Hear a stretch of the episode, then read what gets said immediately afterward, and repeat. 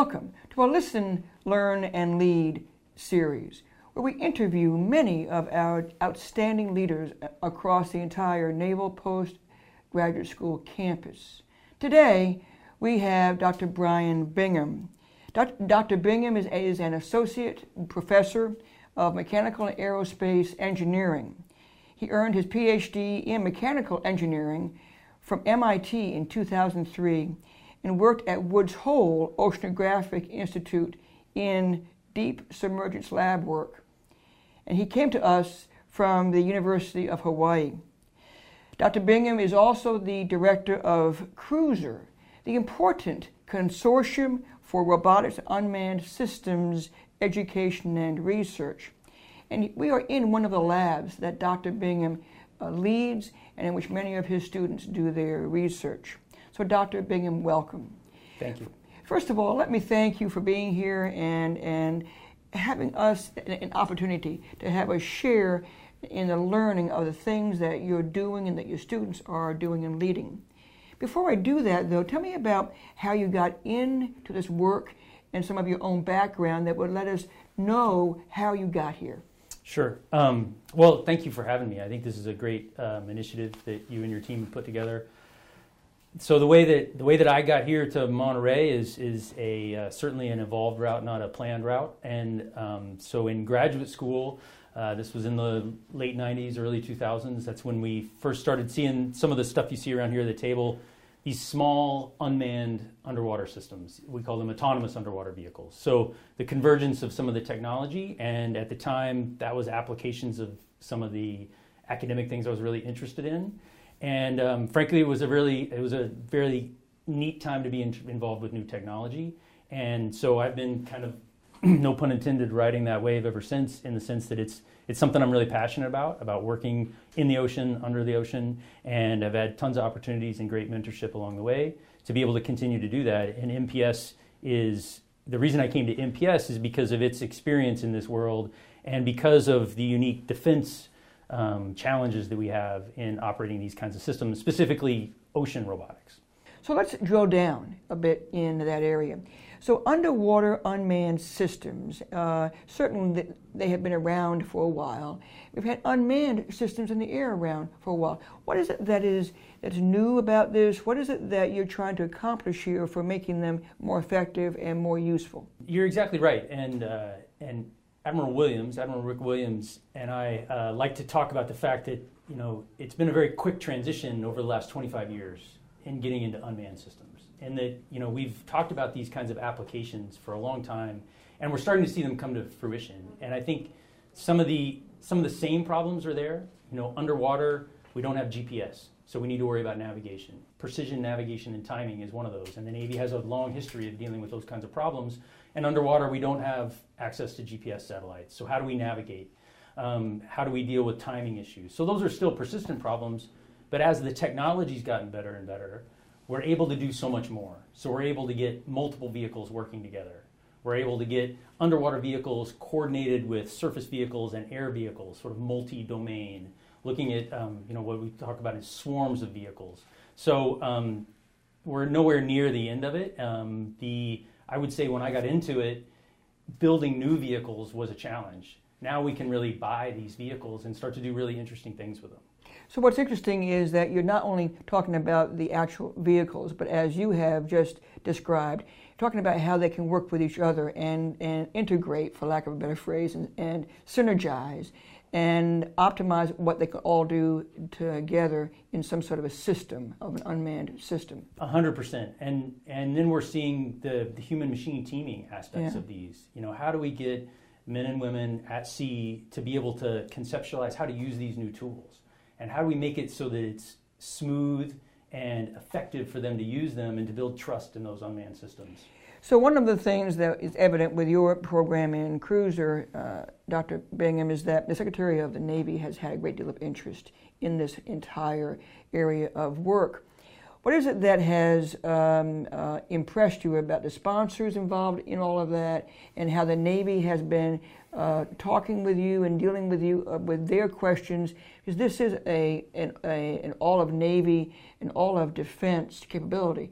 How, what has really been the way that sponsors and, and others have been working with you? I will say that M P S, in addition to being a sort of unique educational institution, we're also sort of unique within the naval R and D enterprise in that, um, you know, our mandate is different. And we've seen the sponsors sort of come to us to complement the larger S and T enterprise and to, you know, be um, almost, uh, you know, neutral third parties when it comes to thinking about strategy. In that, you know, our mission is really about the students. And um, because of that mission, we build up an expertise around these technologies and the policies that go with them. And so being involved, one of the things that I guess I'll say that we've CRUSER, through the leadership of Jeff Klein and Ray Bittner, and, and now me as the director, we've been really involved with strategy development, both for D O D and the Department of the Navy. And that's been really rewarding to me personally, and I think a good spot for M P S because of this convergence of all of our students with this operational background and the way that they think about problems coming out of the fleet. It's really personal for them.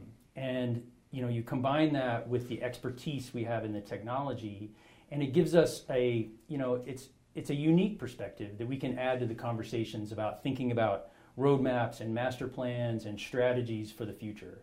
And so I think they've been they've been pretty proactive in using M P S as a resource for that. So you actually bring up two excellent points. So strategy and technology and and and how they come together. That rather is, I mean, we've always, that's always been the case for militaries and and strategies and technologies. But what do you see are some of the inflection points now for strategy and technology? What do you what do you think is different? There are some constants always. Sure. But uh, that's you know. But what are the things that are different? What are what what will distinguish this age as a new inflection point? So, I think that we are, you know, and and I'm not a I'm not a futurist. I'm a you know I'm a technologist. So mm-hmm. I I will say that um, we are, I think, increasingly to the point where the platforms themselves are commodities. You can, you know, you can go buy a, especially in the aircraft domain, you can go buy an unmanned aerial vehicle that's fairly capable for a very low budget. And so that creates um, asymmetrical opportunities and liabilities. And so I think that we've seen already that as a real, how do we counter those kinds of activities when they're not just the Um, domain of the United States or near peers, that everybody can employ these kinds of systems. So how do we counter those kinds of technologies? I think is is we're seeing that now, that it's so ubiquitous that that threat, um, we've spent so much time trying to get them to work, and now we're trying to figure out how to defend against them because they're so ubiquitous. Actually, again, you raise an, uh, another great point. I know that Doctor Peter Deming here, Uh, Doctor Denning talks a lot about innovation, adoption, and that technology, that it is not about technology as much as how people use the technology. Yeah. So that, of course, goes to the strategy issue. But you also said uh, something else interesting about how technology is, is very personal to people, and that when you go out to the fleet, when you go out and see the operators, what do you... what is your sense about their openness and their thinking about unmanned systems? What has surprised you about what they're thinking and how they're thinking? I think what's, uh, I'll, I'll kind of tell you maybe a very specific thing that surprised me is um, just recently. So uh, we had stood up this uh, robotics edu- robotics engineering certificate yeah. program. And it took us a while to get that stood up. And um, because we were you know, we were concerned about the demand for it. And the surprising thing was when we got it stood up and we put it out there, the, the demand has exceeded our capacity to to satisfy it. And so I think that's been, I had always kind of hoped that, you know, I'm a little, I'm a little biased, but, um, you know, people from the warfare centers, um, people from the fleet have, you know, just kind of come out of the woodwork and said, we need more of that. We need more of the, of the We need to have our men and women that are working at the at the warfare centers, at the Navy labs, to do some retooling about how to put these kind of technologies together. Um, and and and again, to the point that it's different than what they can get necessarily at a civilian institution. It's it's it's complementary in the fact that you know they come from backgrounds from great schools, from Stanford and Georgia Tech and all these great technology schools, but they're you know what they're looking for M P S to do is how do we take that fundamental knowledge and still within a, an engineering technology, how do we apply it to these really mission critical uh, platforms? So that was, I was surprised at how much demand there was for the, um, for the education part of it. That's interesting. So CRUSER has been a pacer for the university with regard to um, looking at the, at the technology from a cross-disciplinary, all of university, a whole of university kind of point of view. Tell me how that has informed your thinking about this, and what have you seen as results of that? Um, so that's a, that's a great observation in that, um, and I will uh, defer all credit to that to Jeff Klein and, and Ray Bittner in the way they established CRUSER back in two thousand eleven. And from the beginning, this may get a little too far in the weeds, but they situated it at the dean of the research level. So we're not within a particular school or a department. And that's been structurally really important. But the other thing is just the culture within our very small team has always been that balance between, and this oversimplifies it, but the engineering and the operations. You know, if we think about yeah. campus in that way. And, um, you know, and just in every little decision we make, we try to make sure that we are um, representing all of that and putting aside our own biases, right? Like I talked a little bit about what I love, right? But that's, you know, we recognize that we want, as you said, it's not just a technology program. Right. We need people like Molly McGuire who are cognitive scientists thinking about how do we adopt and trust these right. systems, right. right? And that's not my domain, but we need to we need to bring that in if we're going to solve these problems. So what are we what are we looking at on the table here?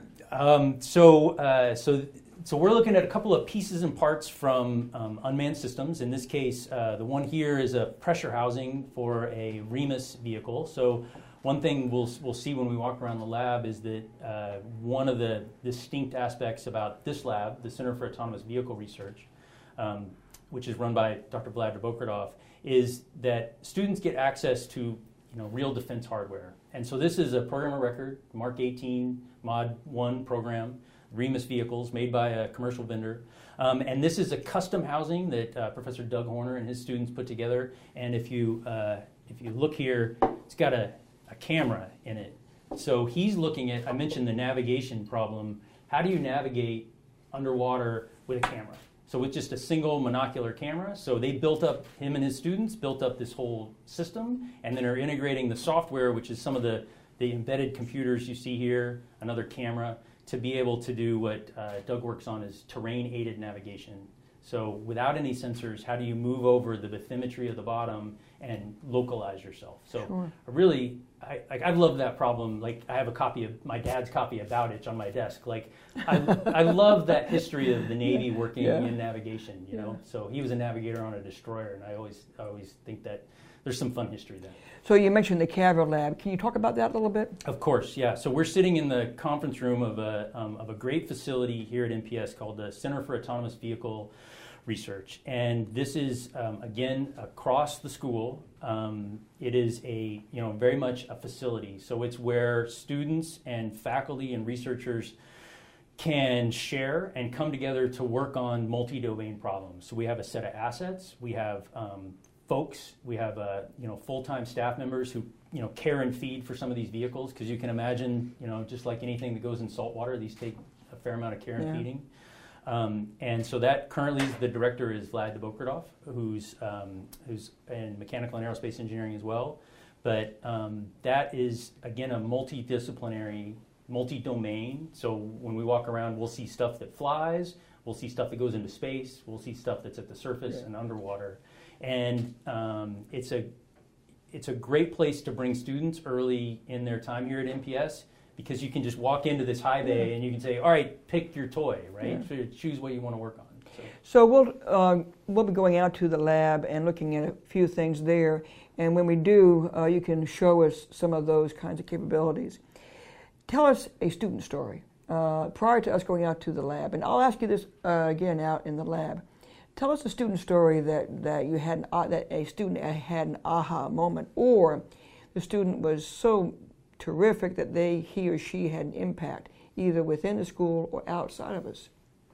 So as far as student impact and maybe some of those aha moments, so I had a student, um, Nicholas, I won't use his last name for fear of retribution, but um, he, he was a surface warfare officer, and um, he came to N P S And when, when students come to M P S, they have a wide aperture in terms of what they can work on. And, and we ended up through class sort of uh, starting to talk about research topics. And he ended up working on a, a navigation platform for an unmanned surface vehicle. And we did field testing, and it was, it was a great thesis he put together. But what really, I guess, more impacted me was it made um, an impact on the way he thought about his career. And that since then, he's gone on to work at a warfare center and split his time between that and a program office. And it's been really fantastic to follow his career and have him sort of use that knowledge. Like, he was learning a bunch of stuff that he didn't know he was going to need.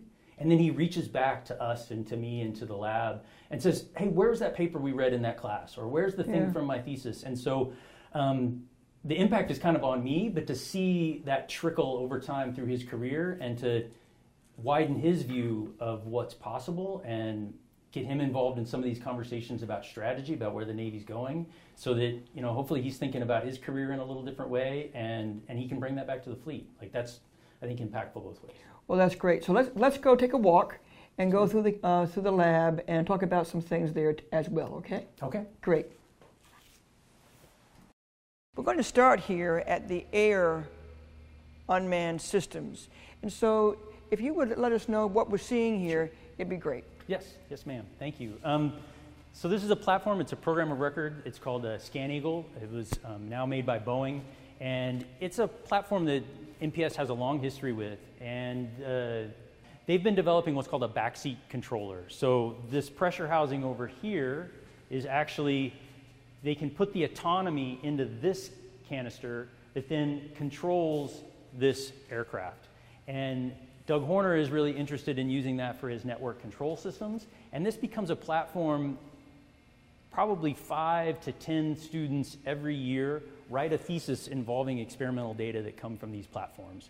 So it's a capability that we have, and it's one of the unique aspects of M P S in that students are able to access, you know, real defense hardware. So when they're doing their thesis on unmanned aerial vehicles, they're working with a ScanEagle that they may or may not have worked in, with in the fleet, and that they may or may not work, work in the fleet when they go back to see that. So um, that's sort of a, one aspect of our air vehicles that we fly um, both here and down at Camp Roberts at our field experimentation facility. These are made by a company called Hydroid, and they're also a program of record. So when students are working on a thesis project that involve these, this is the same thing that they would see if they were going to go over to Bahrain and do mine countermeasures. These are the exact, actually their vehicles are a little bit newer, but they're very similar vehicles. And again, um, this work is being really led by Doug Horner. And um, one of the unique aspects, so what we tend to do at M P S is kind of push the edge, right? So um, the folks who are doing mine countermeasures, and they're, they're down there looking on the bottom for mines or mine-like objects. Um, so what Doug and his group have been doing is actually using these under ice. And so this is actually part of the navigation system, and you'll see it's looking up because they're actually navigating relative to the ice. So they've actually deployed these um, up in the Arctic during IceX two and a half years ago now. Um, and so this is another, I think, example of students being able to use real, authentic hardware. And I'll say not only in their thesis projects and research projects, but he teaches a class here at M P S where not only do they learn how to work these robots here in the lab, but they go out in Monterey Bay, and with the blessing of the sanctuary and everyone else, they go out and collaborating with NOAA and our friends at Monterey Bay Aquarium Research Institute, they're able to deploy these as part of their class. So, so in these uh, various uh, experiments and, and the lab work here, what would be an example of the interdisciplinary uh, presence here? This would be the physics department, and, and who else? um, that's a... That's a really good question, and it's almost hard to answer because every one of them is a little bit different, but um, I'll use Doug Horner as an example because he's a, he's a good, um, good one for this. He got his PhD in computer science. He sits in mechanical engineering. He works with people in uh, electrical and computer engineering doing um, like artificial intelligence, machine learning type of applications. And um, so that kind of gives you a breadth of not only in the, in the engineering side, and then with these vehicles in particular, again, to even spread that a little farther, um, over in our in systems engineering, a faculty by the name of John Dillard, who works on not the technology of this, but how are these getting adopted into the fleet? What are the barriers from the acquisition side of getting these out and, and getting employed as um, the, as the expeditionary warfare folks go from one company to fifteen. So these have, as we talked a little bit about, it's been twenty-five years coming to get these out into the fleet, but all of a sudden it's like, yes, we need these. And so he's working on how do we, how do we actually work on the uh, non-technical side of getting them adopted.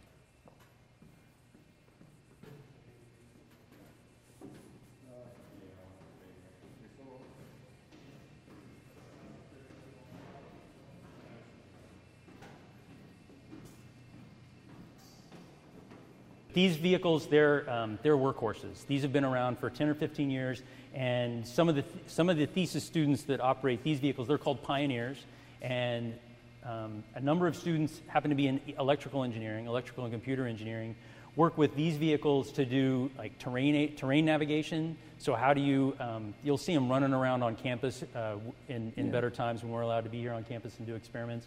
Um, you'll see them running around on campus, trying not to run into things, um, and they're real surrogates. So when, and when we teach classes, we tend to use these vehicles, um, not because we think that's what the students are going to end up applying their thesis research to, but this isn't going to sink, this isn't going to crash. Right. So it's a really stable platform. If it, if it runs out of battery, it'll just sit there. So, um, so they're a real teaching aid to get students to stair-step up through learning the fundamentals, the mathematics, to then doing stuff here in the lab, and then working out in the field in our experimentation. So that's an interesting comment. So you could take a, a student who has a great deal of background in this, would not maybe need this, but you might have a student who has a lot of operational, tactical experience, but does not know some of the principles. And so now you have taken the, uh, the on the one hand, the, the intellectual aptitude, the other, on the other hand, the experiential aptitude, and bringing it together and tailoring it to the students' needs in order to, to bring each one up. A hundred percent. And I think that if uh, if we're not doing that at N P S, we, you know, we're we're not fulfilling all the opportunity we have. Yeah. One of the great things about being a faculty member at N P S is our students come with that operational background, mm-hmm. and so the technology is personal to them, in that they need that technology to solve problems that they've experienced. And so we had a student a year and a half ago or now, and it was uh, co-advised by Vlad Vokhodov and I, and he was interested in how do we use vehicles like this to support maritime interdiction operations. Mm-hmm. So this is a lab. We went up upstairs and we saw the lab, and then down here we were in the conference room of, of, of this area. And obviously there is, what's missing right now are our students. Yes, ma'am. And so we, we, we missed that during this COVID nineteen period. But there's still that underlying question about leadership, and you, you touch many students, and you have an, op an opportunity to interact with them as they discover, as they, as they, as they find uh, creative solutions, as they innovate and create. If they were to come up to you and say, Doctor Bingham, talk to us about, about leadership and some of your views of leadership, what would be your answer? Um, so For me personally, I think the, the only thing I can talk about in terms of leadership is, is my community. And I think that the, for me, the special thing about N P S is it's this blending of communities and cultures, right? The academic culture and the military culture um, are mutually reinforcing. And if we're in balance, N P S is a magical place. And so what I would say is that as much as they show me their community, and I see what leadership means there, um, I can talk about what I think leadership means in the academic side. And um, as we've talked about before, the academic structure tends to be flatter, um, but I think leadership is, is a lot the same in that um, it's about mutual respect. It's about, you know, we mentioned integrity, and I think academic integrity, just like integrity and honor mean something on the military side, it may not mean the exact same thing, but the root is there. Of, you know, you're only as good as your reputation. And, you know, if, if we're treating our students um, not as traditional students, but as, you know, b both as students and as men and women in uniform who are keeping this country safe, I, I think there's some real goodness there that you can't get anywhere else. And it's, you know, occasionally we get it wrong. Occasionally we get that mutual respect wrong, and, you know, and, but it's very, very rare in my experience at N P S. So, but when we get it right, we span that whole space. And um, so I think back to the leadership side, um, for me, being an academic, sort of my in my professional life, um, it's you know it's really about sort of leading by example and, and stepping up. And for me, I at least I try to um, always be both a both a team player and um, and a leader where I can. And think of leadership as service. You know, as leadership as you know when it's my turn to get called, I'll do my darndest to to do my service, and then um, you know and then having respect for somebody else who's willing to step up, because boy, doesn't that feel good if somebody else will take it does, it for does. a little while. Well, we want to thank you, Doctor Bingham, for all that you do for us every day. You help us to discover some new things. It's been fun to come out at, down here to the lab and play with some other toys of science and technology. But our gratitude is to you for what you're doing to create new knowledge, to to absolutely inspire intellectual capacity, and to help the whole process of discovering and creating solutions to really big, wicked problems and to the challenges and opportunities. So on behalf of the entire N P S community, I thank you for this time and for your interview remarks. Thank you very much. Thank you, ma'am.